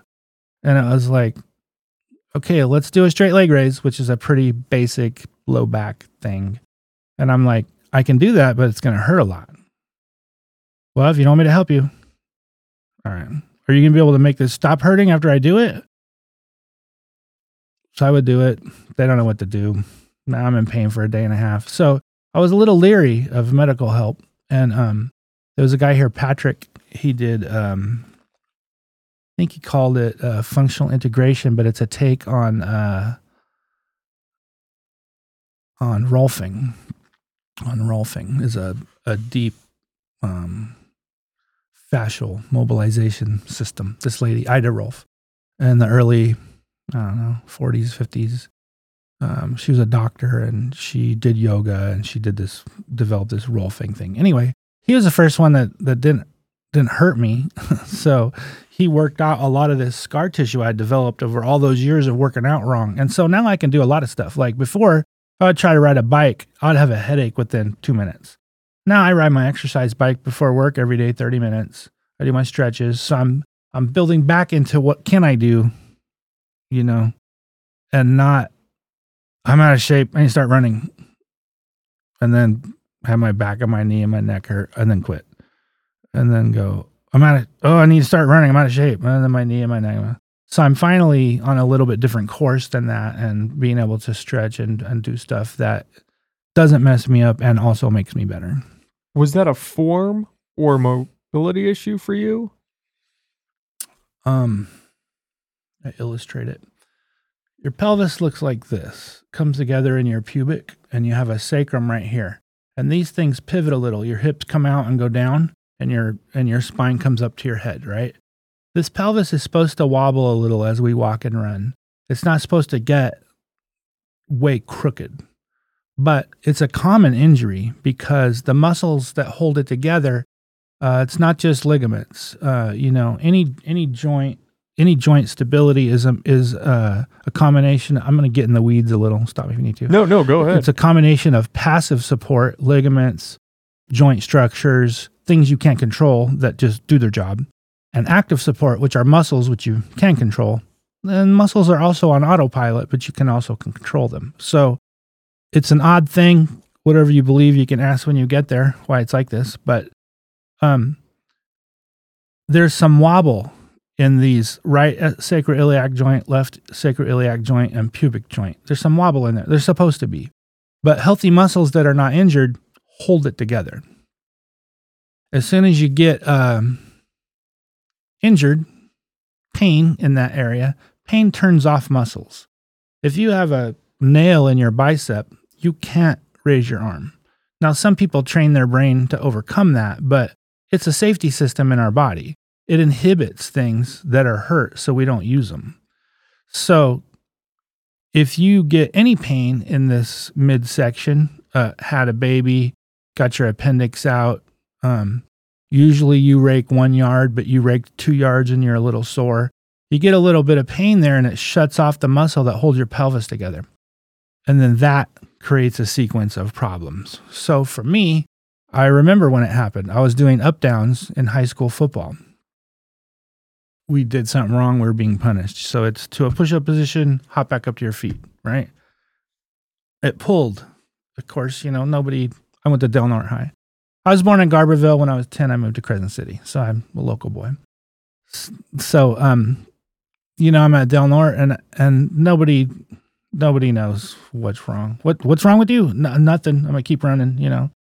But that's when it started, and it hurt, and it got crooked, and it got into this whole shortened thing that's been, uh, you know, the the physical story of of my life of how I'm managing this thing and and getting better. What was it? Just the movement that tweaked that for you? Um, yeah, because when you jump down into a push up position and try to hop up, you're pushing with your arms and you're also flexing your hips forward. So if you were to stand straight and kick your foot forward, that's flexion. And so without being able to show you, it's hard to explain, but your pelvis has your femur, your thigh bone hooking into it and your thigh bone with all that leverage going that way when you raise it it counts on your pelvis being an anchor and staying together. Uh, but it does challenge it. So how sore was i at the end of football practice? I don't know. Like not anything that would stop me. But there is some pain. Did that knock out those muscles? I don't know you know. It's been a little while. So it while. wasn't the strenuous working out that was causing a problem when you were lifting weights. It was this thing and then just the compounded effect after yeah. years of yeah. not yeah so my it. so my iliopsoas and my rectus femoris those are hip flexing muscles. They're spasming because my pelvis is crooked. They're spasming. And i even played college football. I could dunk a basketball. I did all this stuff with my adductors and my calves more than my butt because that stuff was inhibited for me. And so you know a squat that would be healthy for anyone else, I couldn't really do the position right, but I would do it anyway, you know? So it's not that working out is bad, is that I had a specific thing and a lot of those common workouts were not good for me, but I didn't have any, I didn't have me to coach me through it, you know? Yeah. How many people are in that spot where they're still just pushing through the movements? Thinking, yeah. ah, that's all right. Feels a little off, you know, I've got some back pain, but everybody probably feels that yeah, there's a certain amount of people, you know, that there's there's those people that you have to back off and those people that you have to motivate. When did it get it was the car that was the moment where you realized, oh, I need to address this. Almost getting hit. Yeah. And I was probably 26 or 27. Like, this isn't good enough. Oh, I'm running sideways. Whatever. I got things to do. I can ignore that. But almost getting run over by a car, I can't ignore anymore. I have to I have to go figure this out, you know? And it's crazy that this happened all the way back in high school. And then you're just. Yeah. I, I mean, I still, I still worked out a, a lot until probably 26. I was still at the gym a lot. After that, I started doing martial arts and uh, I could make it work. I could make it work, you know, but, um, but as far as exercise, uh, running or or whatever that I'm I'm cautiously reapproaching that type of stuff. So right now I ride my exercise bike and I stretch. And then I probably need to start uh, some kind of resistance training. But you know, like if I do a push up and my shoulders are like that, the more push ups I do, sure, the stronger I get. But I also reinforce this bad shoulder thing. I don't want that. Is and, that a former? do you have a shoulder injury that's causing that? Um f- for me that was part of this crooked oh it was the whole chain. Yeah. Yeah. Um would yeah. you if you were watching if the you now was watching the kid you that experienced this would it have been apparent to you that something was wrong? For sure. I was textbook. So visually you can see okay something's not adding up here yeah, if someone comes into my clinic and they say, "Oh, I'm hurting here," and when they walk, their right foot points out, I already know what the whole thing is. I could be wrong. I'm gonna do my due diligence, but oh, does your uh, pinky toe get numb? Yeah. Are you tight right here? Yeah. Does this hurt? Yeah. You get headaches right here? Yeah. Comes down here? Yeah. And ladies will say, "Yeah, my shirt doesn't sit the same way on this shoulder." It's a yeah. I've been trying to organize it all this time and um and I teach it, and it's not for everybody. One of my physical therapists is like, "Yeah, teach me that," and the other two are like, "Whatever, uh, who cares?" You know. So it's it's uh, something that I see predictably. You know, it's coming back to that evidence thing, right?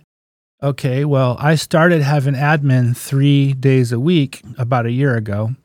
I have never had any time to try and do any evidence type stuff. And, um, you know, I had to do a research project when I was in physical therapy school, but I don't generate research all the time.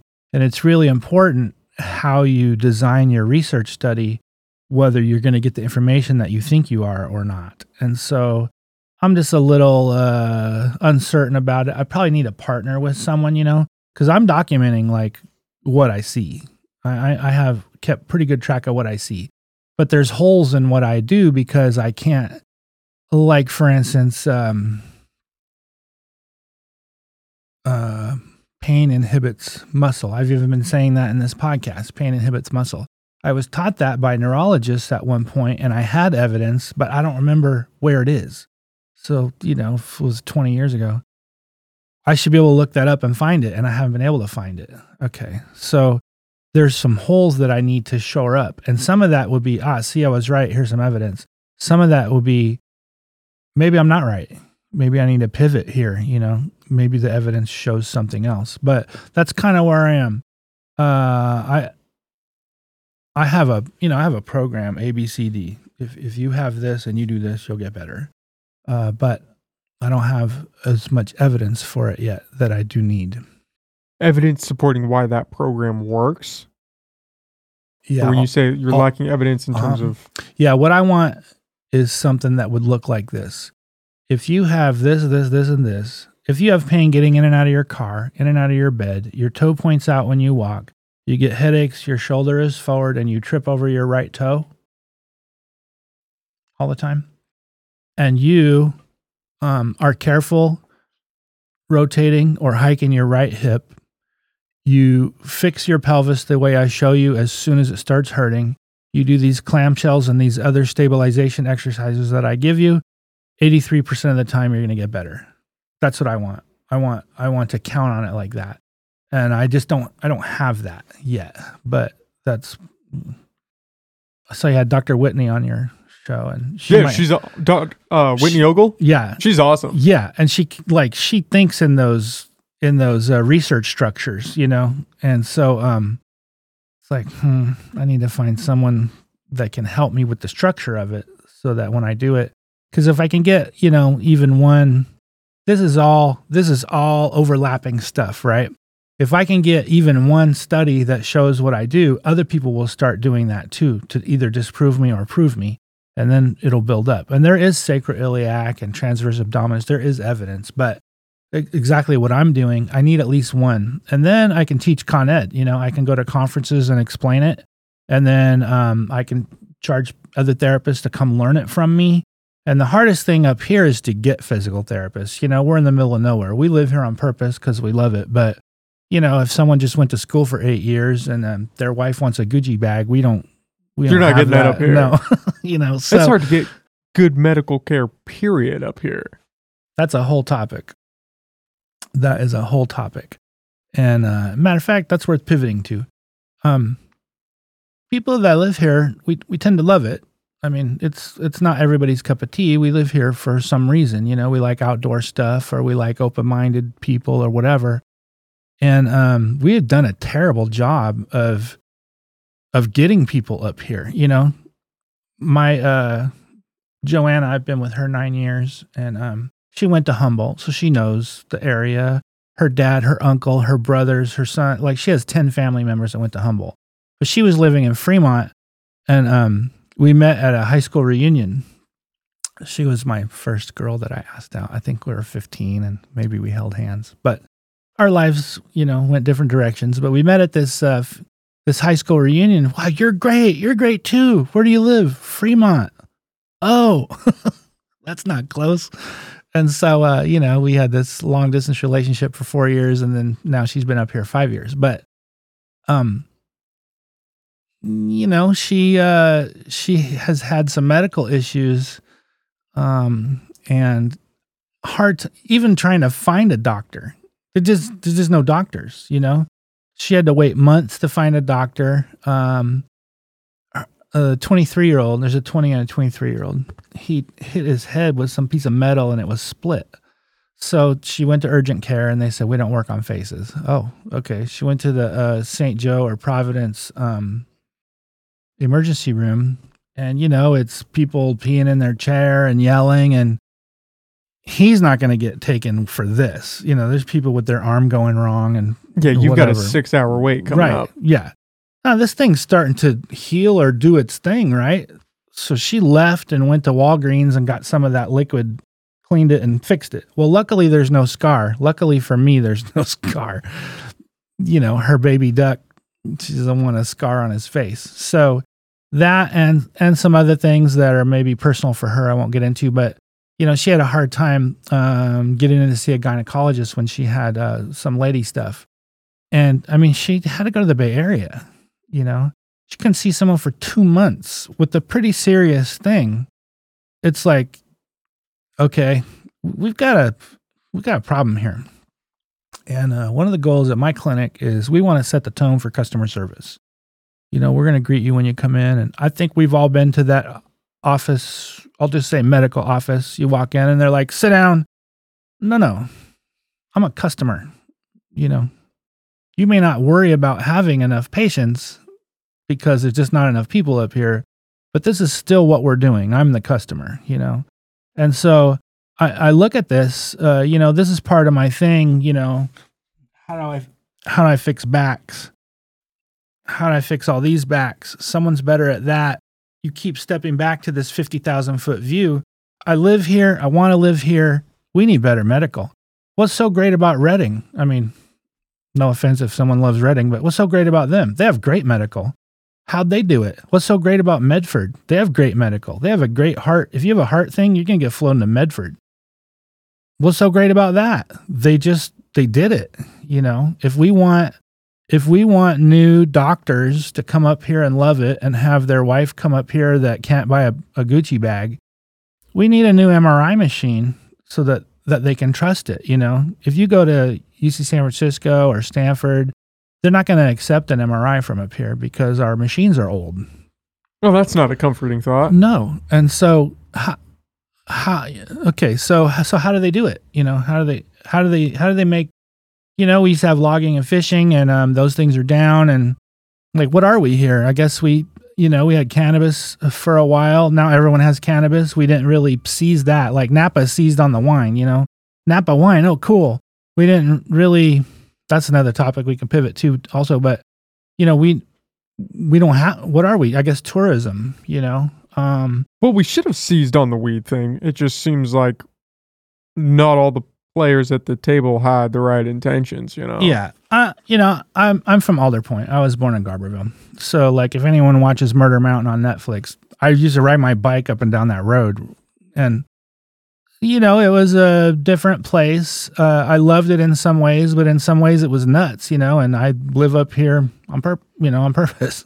that, that's too nuts. Uh, but one thing I will say is that um, if you ever listen to those people talk back in the day, I, I don't know how it is now, but uh, you know, fly low. That's the thing to say to you. Fly low. Right. You don't want your head up to get to get busted, right? And so these are people that are used to staying outside of the main circulation.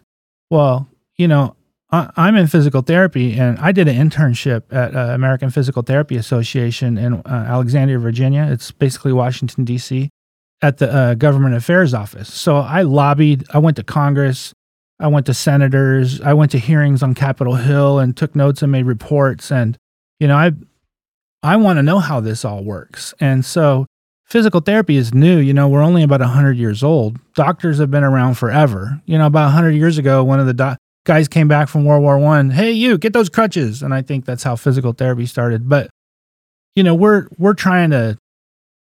You couldn't come straight to a physical therapist without going to a doctor first in California until uh, I don't know six seven years ago. I may be off on those dates, but that's new, and we worked on that since 1997. Is it not still referral based? You could just go direct to you guys?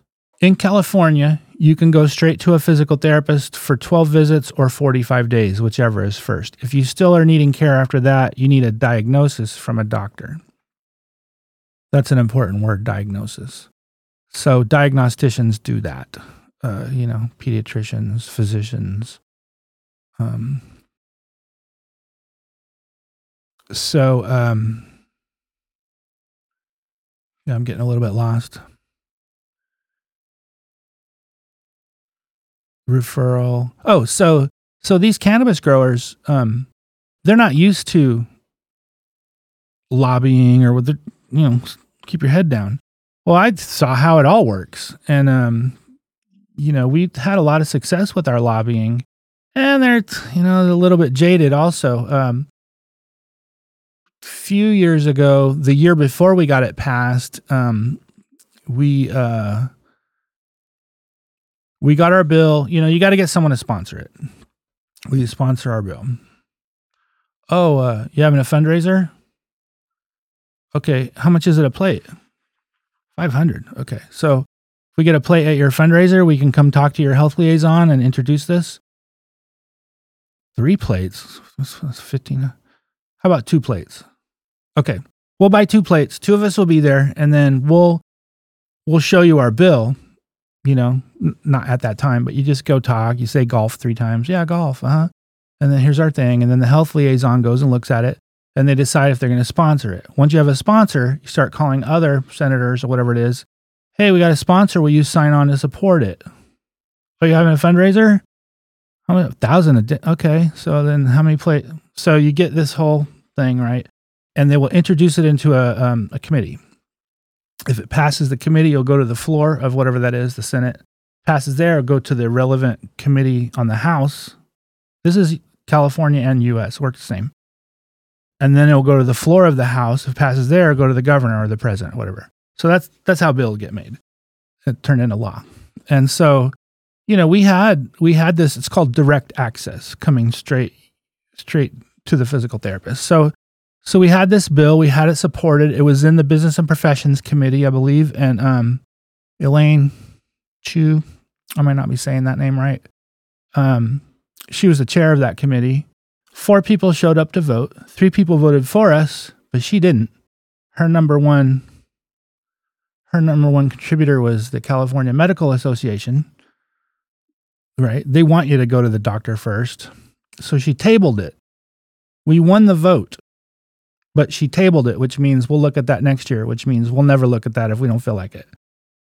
I got a little jaded. Like that was a lot of letters I wrote and got my patients to write. It's a lot of dinners you money. had to go do. Right. So I got a little jaded on the political process myself, but I understand how it works. And a lot of the cannabis people, they don't understand that. Look, you're you can't fly low.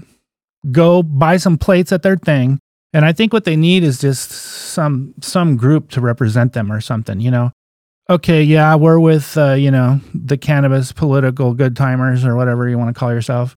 And you got to call their health liaison and buy some tickets to get a plate and go and have a, you have to have who you know, you have to have access. And then your stuff has to make sense, you know, and whoever you're talking to, it has to go along with what their agenda is. So I just don't think they have that, you know, Th- this long story of starting to grow weed, the cops getting you, hiding your weed. Now we got helicopters. Now this whole back and forth that led to legalization, um,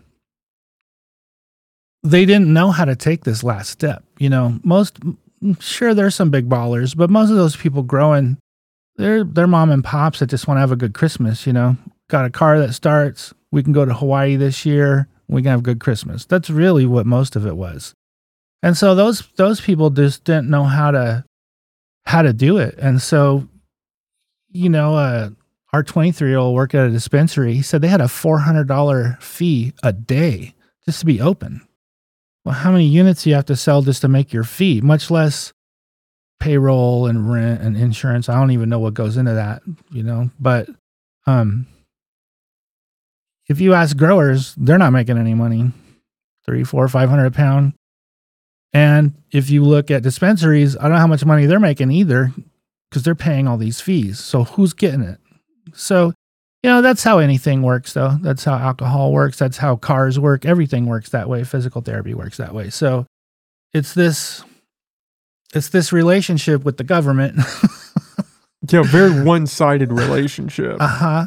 So what leverage do we have on them, you know? We sent the letters, we bought the plates. Elaine's what's her name still tabled our bill, you know?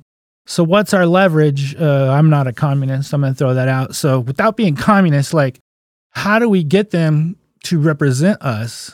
because the leadership is. Well, I'm I'm really getting into politics now. but- yeah. Anyway, Well, it's such the whole lobbying, especially, is such a grimy world. for sure. There's uh I don't know the exact numbers, 100 senators and whatever it is, 4 or 500 representatives. There's 5,000 lobbyists in Washington D.C. and some of them have unlimited budgets. And unfortunately, as a lawmaker or a, a legislator or whatever now, um you know, you have to pay. You might be better, but if you don't get your message out, no one knows. So spend most of your time scrounging up money to pay for your marketing so that you can be elected. Well, that's a that's a tough situation, you know. I don't want to stop seeing Medicare. Uh, right now, I have rearranged to where what they pay works for me, but mm, I don't know what they're going to do, you know. Oh, we can't afford Medicare. Ah, mm, I don't know Yeah, it could change why, why can't we? You know, you've been taking money out of my check since I was young. Young. I mean, there's fees that go to Medicare, and you know, also again, I'm getting political, but well, what are we spending this money on? You know, I was watching this thing. HBO used to have a show called Vice, and in Afghanistan, they were losing six hundred million dollars a year in stuff, trucks and tanks and whatever. They were losing it because they weren't guarding it they were just letting it be stolen so that they would have to buy 600 million more of it the next year. So they would just keep buying it from whoever makes that. They would put it there and not guard it. And then the Taliban would steal it and have it. Starting to sound like the Afghanistan pullout we just had. Mm, yeah. So, you know, somewhere this politics, it works, it works for them, but, uh, but what about us? You know, I mean, um, I like how you preference that with "I'm not a communist." I'm just, I'm just going to put not that a out there. communist. I wanted to ask because you you've worked at Mad River Hospital before you opened Humboldt Physical Therapy. Have you noticed a change? I mean, did you feel like that was the right time to get out and go more private, start your own business? no, I, I always wanted to, uh, not to just pivot off of Afghanistan. Like yeah, that, we but- can do that. um, when I was young, you know, my dad was a logger and my mom was a waitress.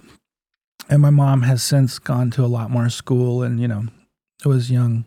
It was kind of tough when I was young. So, but they would tell, you know, I was good at school, I was good at sports, and they would say, you know, why don't you study and you could be anything you want? You could be a doctor or a lawyer. So I'm studying, you know, I don't know what I'm going to be, doctor or lawyer, whatever, but I'm trying to get straight A's and trying to get scholarships. And so I hurt my knee uh, my senior year of high school playing football, and um, went ended up having to have surgery on my meniscus, and I went to physical therapy.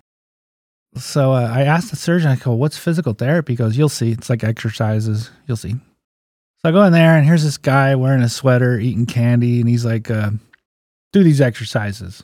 I was like, "Okay." Then he left to go get some more candy. Then he came back, and he's like, uh, "All right, ride this bike." Then he went to go get some more candy. I'm like, this is great. Smells like a doctor's office, but this guy's just wearing a sweater and eating candy. I could do that. And so, uh, the more I looked into it, the more it was just really a natural fit for me, though. And I didn't get right into PT school, so I had to really know why I wanted to do it, you know. So I had a pretty firm list of like, this is why I want to do it. Uh, but I always wanted to have my own place. Um, I won't pivot on that, but that's a personality thing. Like I just, I, I, I want to throw my dice. If it's good, I did good. If it's not, it was me at least. I'll try again. So I always was looking for the right time. And uh, what I would say, if you want to have your own place, is you should go work at a hospital first because you're going to be where the buck stops. You know, if someone comes in my office and they're like, I'm dizzy, and I look at them and they're pale and they're sweating, we're not going to take it easy on their exercise. We're going to call an ambulance because they're having an MI. They're having a heart attack. You know, you have to know what that stuff looks like. And so, um, I wanted to work at a hospital first, but uh, I was in Fresno and um, a place where I had done an internship.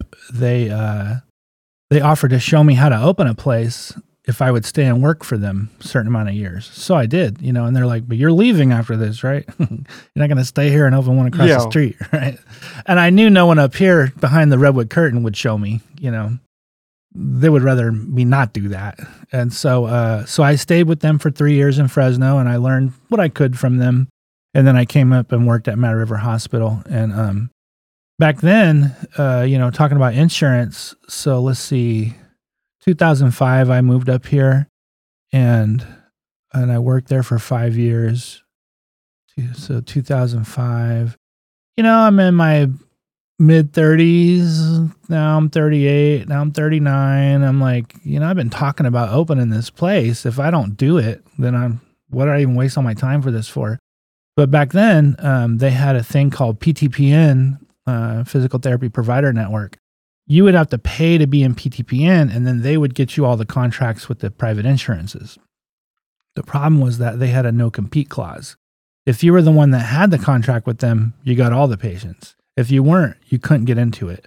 And in this area, it was eight miles. So EPT was the big boy on the block. Eureka Physical Therapy is what they started off with. But they had an office in Eureka, Fortuna, and McKinleyville. So eight mile radiuses around that. You know, I'm like, well, I guess Rio Dell or is there enough people in Trinidad? And there just really wasn't, you know.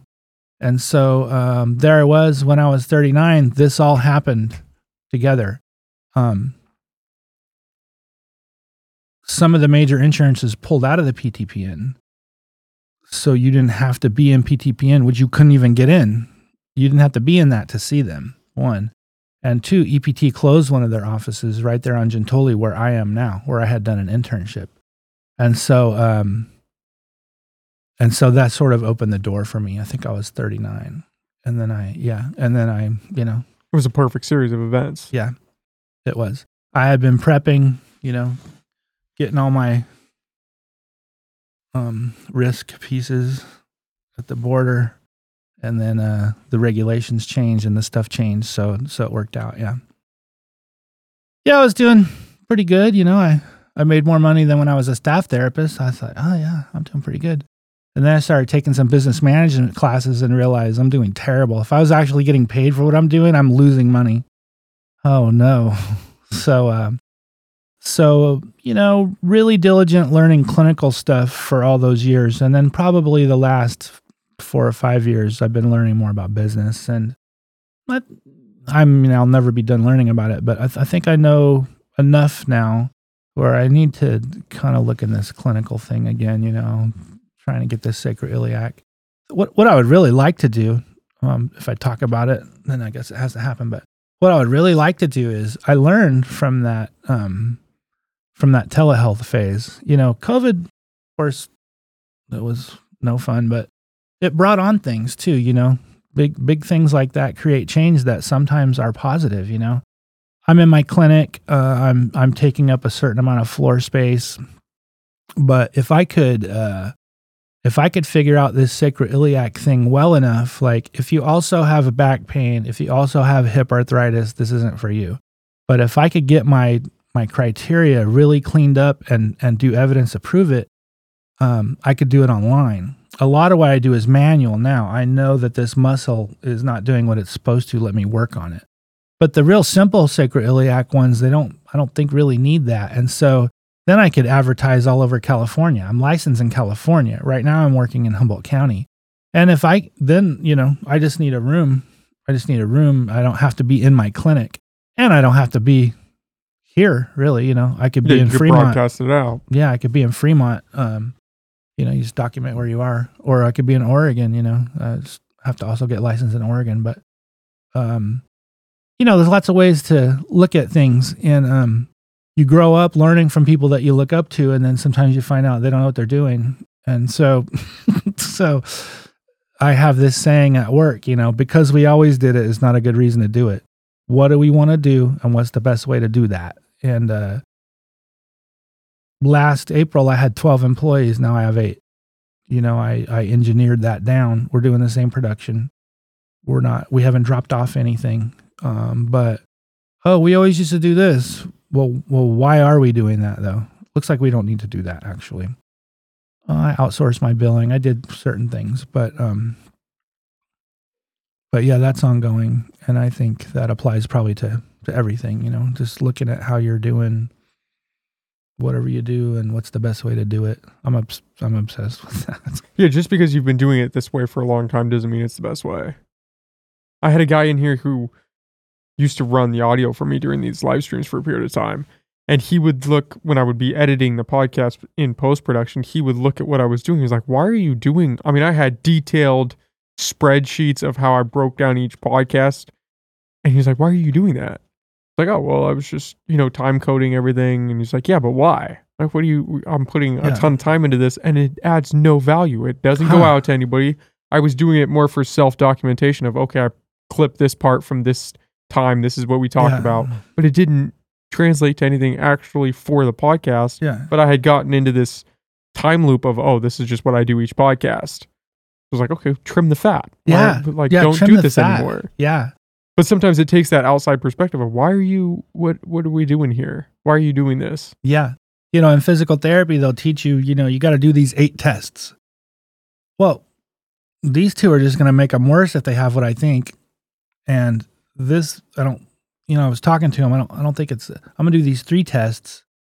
If I don't find anything conclusive, I'll do more. But, oh, yeah, da, da, da, da, it is this. Okay. Now let's get get to, let's not waste 15 other minutes, you know, let's get right to what works. What works, you know, that's what we should all be. What works and how's it work the best? That's what we should, at least in my field, what we should be doing, you know? I think that's applicable to every field. yeah. just- Trim the fat. Figure Yeah. out how you can cut down what you're doing to what's really just necessary. Yeah. You know, it's funny. Uh, I'm going to pivot a little, but I, I play drums and I've played since I was 10. Are you you've got a band, right? Yeah. Yeah. It's called Wild Otis. Uh, we just, it's not my band, but I'm in it. Uh, we just played at the Trinidad Arts Alive. I don't think they call it that. Art Night, maybe, uh, August 26th. We're going to play again at Mad River Brewery in Blue Lake, October 13th. So when we're all healthy and we're going, we play about once a month, you know, and it's fun. When I first opened the office, I was like, ooh, I don't know, should I be doing this? Or like, I got to make sure this works. And I realized if I don't do something else, I'm to think the same five thoughts all day. So it gives me, you know, a, a something else to do. But um, in uh, in January, I was leaning back on my couch and I fell asleep with my head forward. And um, and uh, little discomfort uh, that hurt, you know, and the PT at the office was able to get it to stop hurting. But after about a week, I had no strength in my arm. I was having to hold my elbow to brush my teeth. And uh, I think what happened was uh, one of my vertebrae slipped forward and stretched the capsule that holds it in place. And so my muscles shut off because pain inhibits muscles. And my shoulder blade was hanging down and stretched all my nerves. So that's as least fun as it sounds. but uh, I got all my neck muscles and shoulder blade muscles back working. But the thing, one of the things that bothered it most was playing my hi hat, reaching over there. And I'm like, oh, am I like, am I done playing drums? That would suck. Um, and it just so happened, like I always think of like biomechanicals. It's like a curse. If I if I sit at a mall and watch people walk, it's like, oh, that's a Trendelenburg gait. Oh, look at that. Anyway, um, you know, you see these drum sets all spread out. That's not very economical, and and so I'm always trying to get my drum set like da da da da is easier than da da da da. So I always thought, you know, I should have my hi hat in the middle, but I couldn't find any. You know, I never found any equipment like that. So I this happened to me, and I be watching this. Um, Danny Carey's a drummer for Tool. So he's doing this solo is why I'm watching him. I realize his hi hat's in the middle. How, how do he do that? So I'm looking at pictures, you know. So he instead of just the stand, he has uh, a pedal and then a cable, and you mount it somewhere else. So that's what I have now. I have that hi hat mounted in the middle, and it's like this is like cheating. Holy, I should have did this a long time ago. So it's better for my neck, but it's just better anyway. I did it that other way all those years, but just because I had always done it or it's tradition or whatever, that doesn't mean it was best, you know. Now it's there. I can play with either hand on that. That's just cool. Trim the fat. Yeah, trim the fat. Yeah, music. Uh, Music, jujitsu. Were you Mhm. worried at all about jujitsu tearing something? Because that seems. I mean, you want to talk about injury prone. The thing that uh, bothered me most, uh, my black belt is in stand up Japanese jiu jitsu. I only did Brazilian jiu jitsu for about eight months because we had great instructors up here. This guy, Hal Faulkner, he learned, he got his black belt from Rickson Gracie. I mean, you just don't do that. I think that's right. Is Anyway. he? Is that Lost Boys up there? Uh, I think I think they came from him. Hal Hal would be older now, and I haven't talked to him a long time. He might have even passed away. But I moved up here in 2005. I mean, he's got pictures with him with the Gracies in the backyard before the UFC ever happened, and so you know it's a great learning experience. But for me, we'll call this hip flexion, this right here, and um, when you're doing guard work, it's a lot of hip flexion. So that particular thing wasn't the best thing for me, you know. Um, I understand it. I know the positions, but unless I want to have neck pain all the time, it's not the best thing for me. So you know, I've done a lot of other martial arts too, uh, but not not since I opened this. I I uh, I, w- I cornered a guy at an event in um in Hoopa, and then I put my name in to fight, but they never called me. And then I started my business, and that I don't even do martial arts anymore. I don't have time, but I mean, I still I still like it, and I watch the UFCs, but you just can't do everything, you know. Was that one of those championships they do where they just bring? They're bringing in anybody that wants to do it.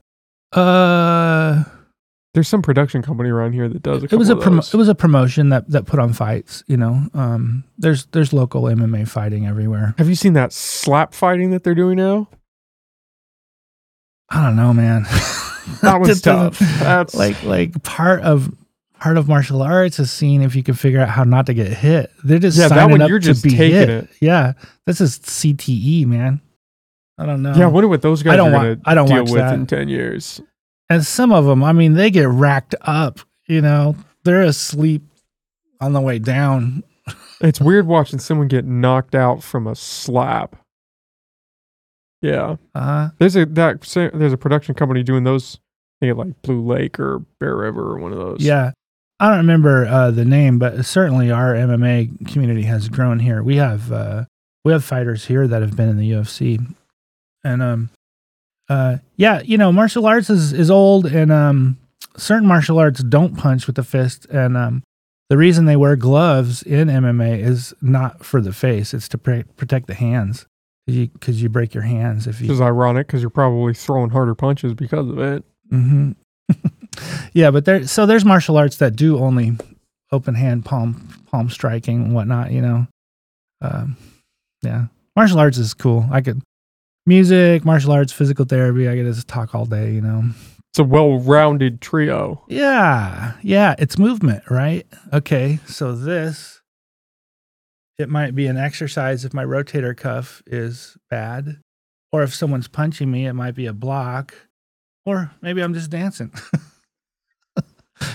yeah. Do you think, as like a key takeaway from this, obviously people need to do weight training to keep up their strength because you are losing Mhm, bone density, muscle mass. mhm. Is mobility pretty high up there? I've always heard mobility touted. I know I need to do more of it. I don't. Mobility, uh, you know, not everybody needs to put their foot behind their head, but mobility has to be good enough that your usual stuff you do are not limited by your mobility. If you're not bending your hips and knees enough when you sit because you aren't strong enough, then you need to get stronger. Because if you plop or if you sit down wrong, it may sound funny, but that is what causes injury in some people, or you get up wrong. So your mobility needs to be good enough to do what you're doing. I think that's that's the take home there. Um, I guess core strength would fall into that too, right? yeah, yeah. hmm Core strength. If you don't have good core strength, that's important in everything. You know, um, I have patients. You know, maybe they had a hip replacement, but when they're sitting, they're like this because Tilted off to one side. Yeah, they wanted to lean away from that painful hip. And now their core, these muscles that hold them there, don't know how to do that. So, so yeah, then I've got to address core. And core is one of those words that gets thrown around. Uh, you know, um, the deep layer, your transverse abdominis, hold your pelvis together. Can't move you anywhere. And then the global abs are on top of that, the obliques and the rectus and all that, and they move you around. And they're sort of a dynamic, you know, some muscles are static. They're good at holding you there six hours. Some muscles are dynamic. They're just for when you eat and then they rest.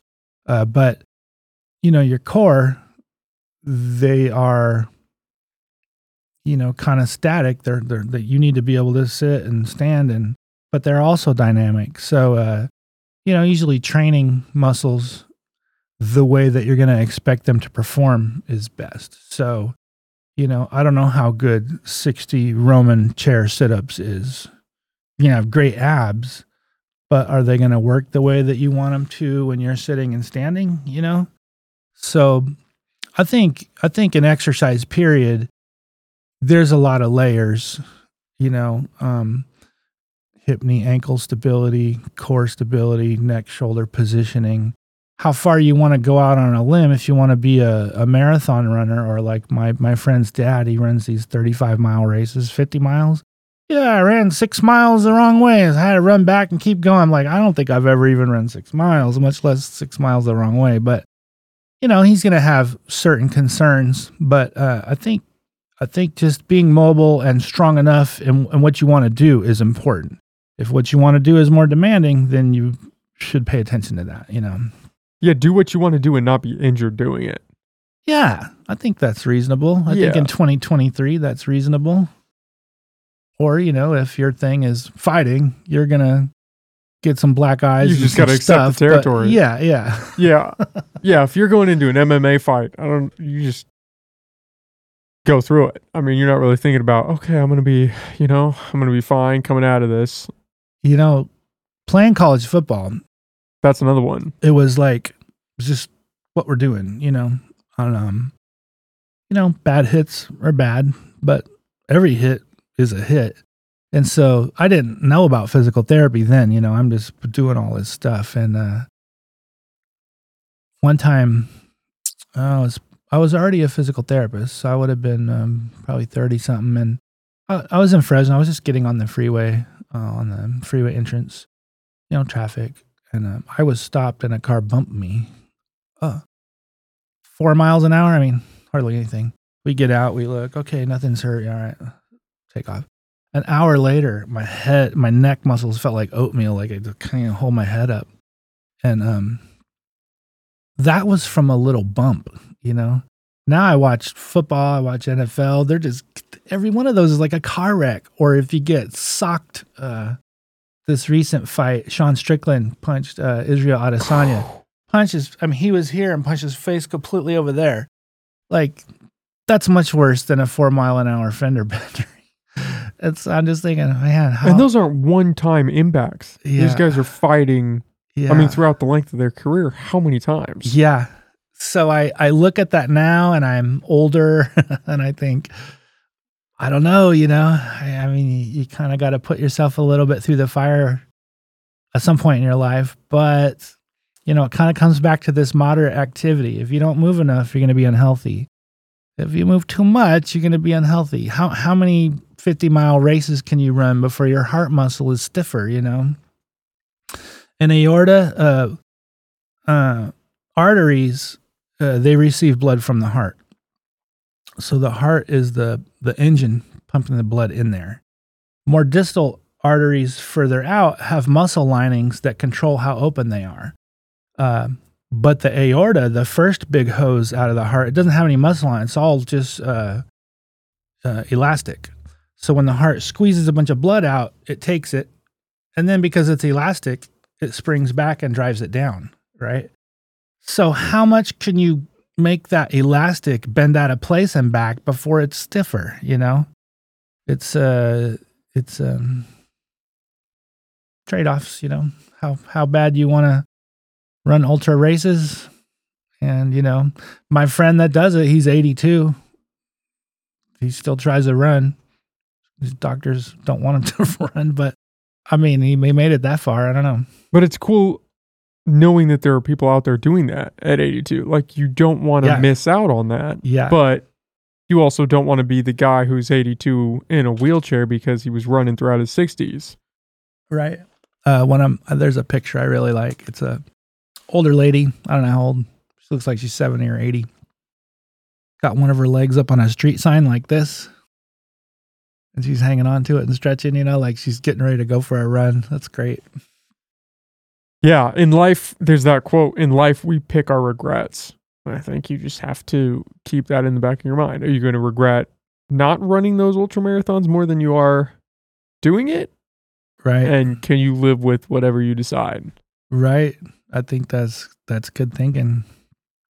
Okay, well, James, thanks for doing this, man. I Yeah. appreciate you coming on and talking with Yeah, me. Yeah, thanks for having me. This is great. Do you want to plug all of your stuff where people can find Sure. you? Uh, Humboldt Physical Therapy. Uh, physical therapy has to do with how you move around, movements you make, positions you get in. If you can't do stuff that's normal for you, then you probably need physical therapy. So you come see us and we're going to figure out why. Is it pain or stiffness or whatever it is? We're going to try and get rid of that. And then we're going to remind your body what normal is.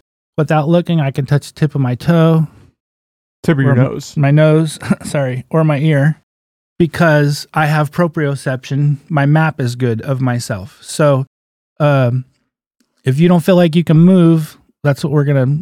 That's that's the ground we're gonna lay it on. If you don't feel like you can move the way you need to, Humboldt Physical Therapy. our number is 707-825-8100 or we have a website where you can find out whatever you need to also Humboldt Physical Therapy and um, teaching this OLLI class for Cal Poly November 13th. It's a it's a brown bag lunch is what I'm teaching. And um yeah, I think that's it. I just did some other workshops that are past. But yeah, that's my upcoming stuff. All right. Well, thanks, thanks, James. Yeah, this is a lot thank of fun, you. man. Yeah, thank you.